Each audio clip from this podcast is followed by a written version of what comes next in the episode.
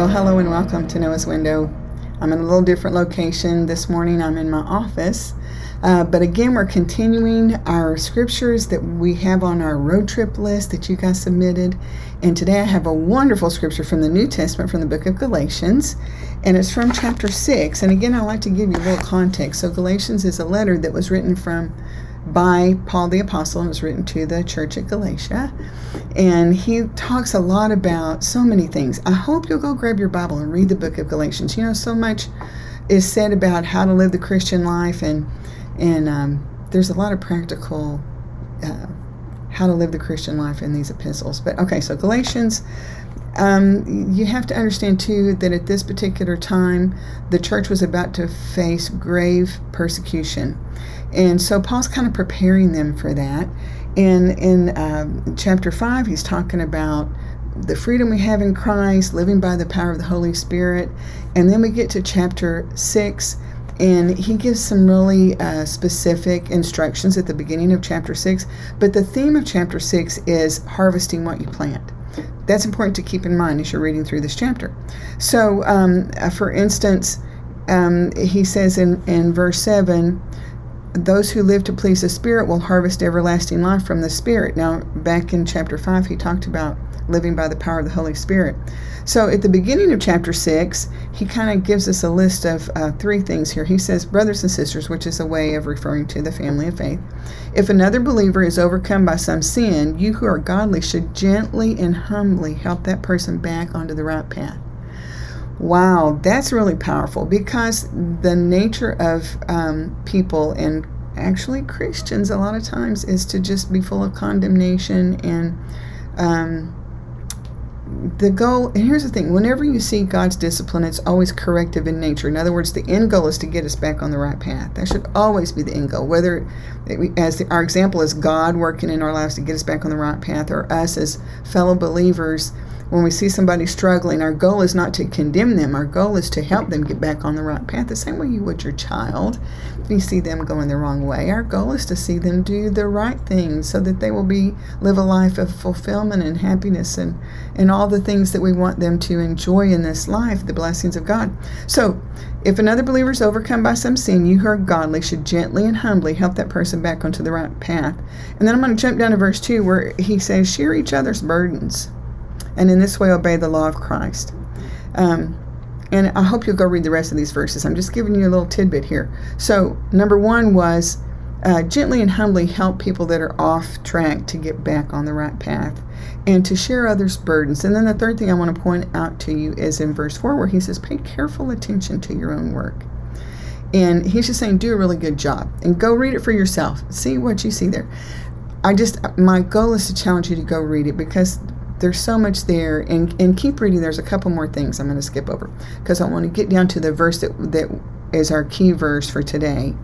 And um, going on down to verse 9 that's our key verse where paul says so let's not get tired of doing what is good.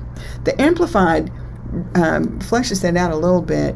In the amplified it says let us not grow weary or become discouraged in doing good I would just wanted to stop and think about that for a minute. If we're doing good, what would discourage us?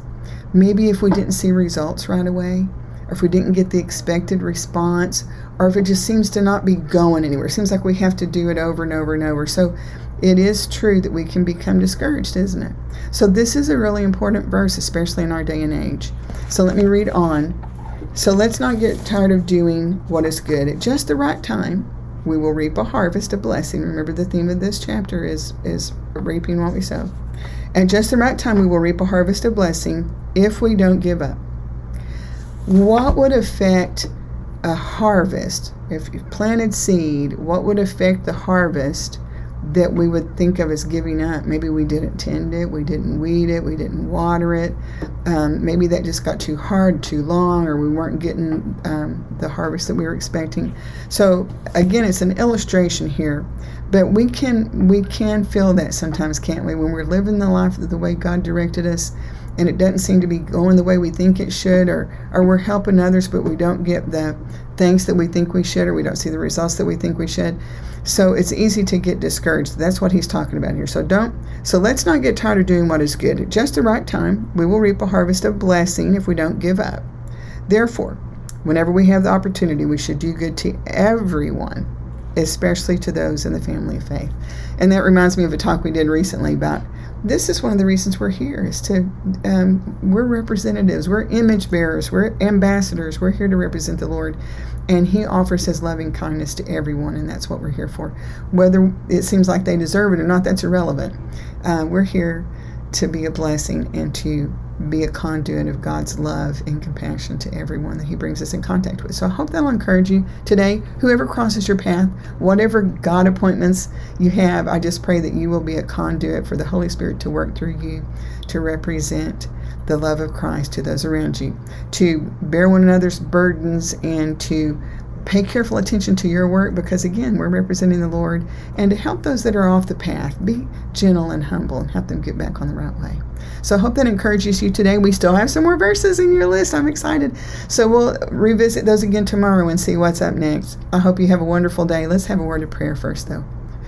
Oh, Father, thank you so much for the instruction that you give us in your word. And I just thank you for this reminder to not grow weary. And Father, thank you that you don't grow weary, that you don't give up on us, that you have so much patience, and that you've blessed us so much in spite of that, the challenges that we bring to the situations. And help us, Lord, to look at um, situations and others through your eyes and be um, your representatives here in this life. Help us to remember to be faithful and to, to keep on keeping on, as the Bible tells us, and continue to represent you well.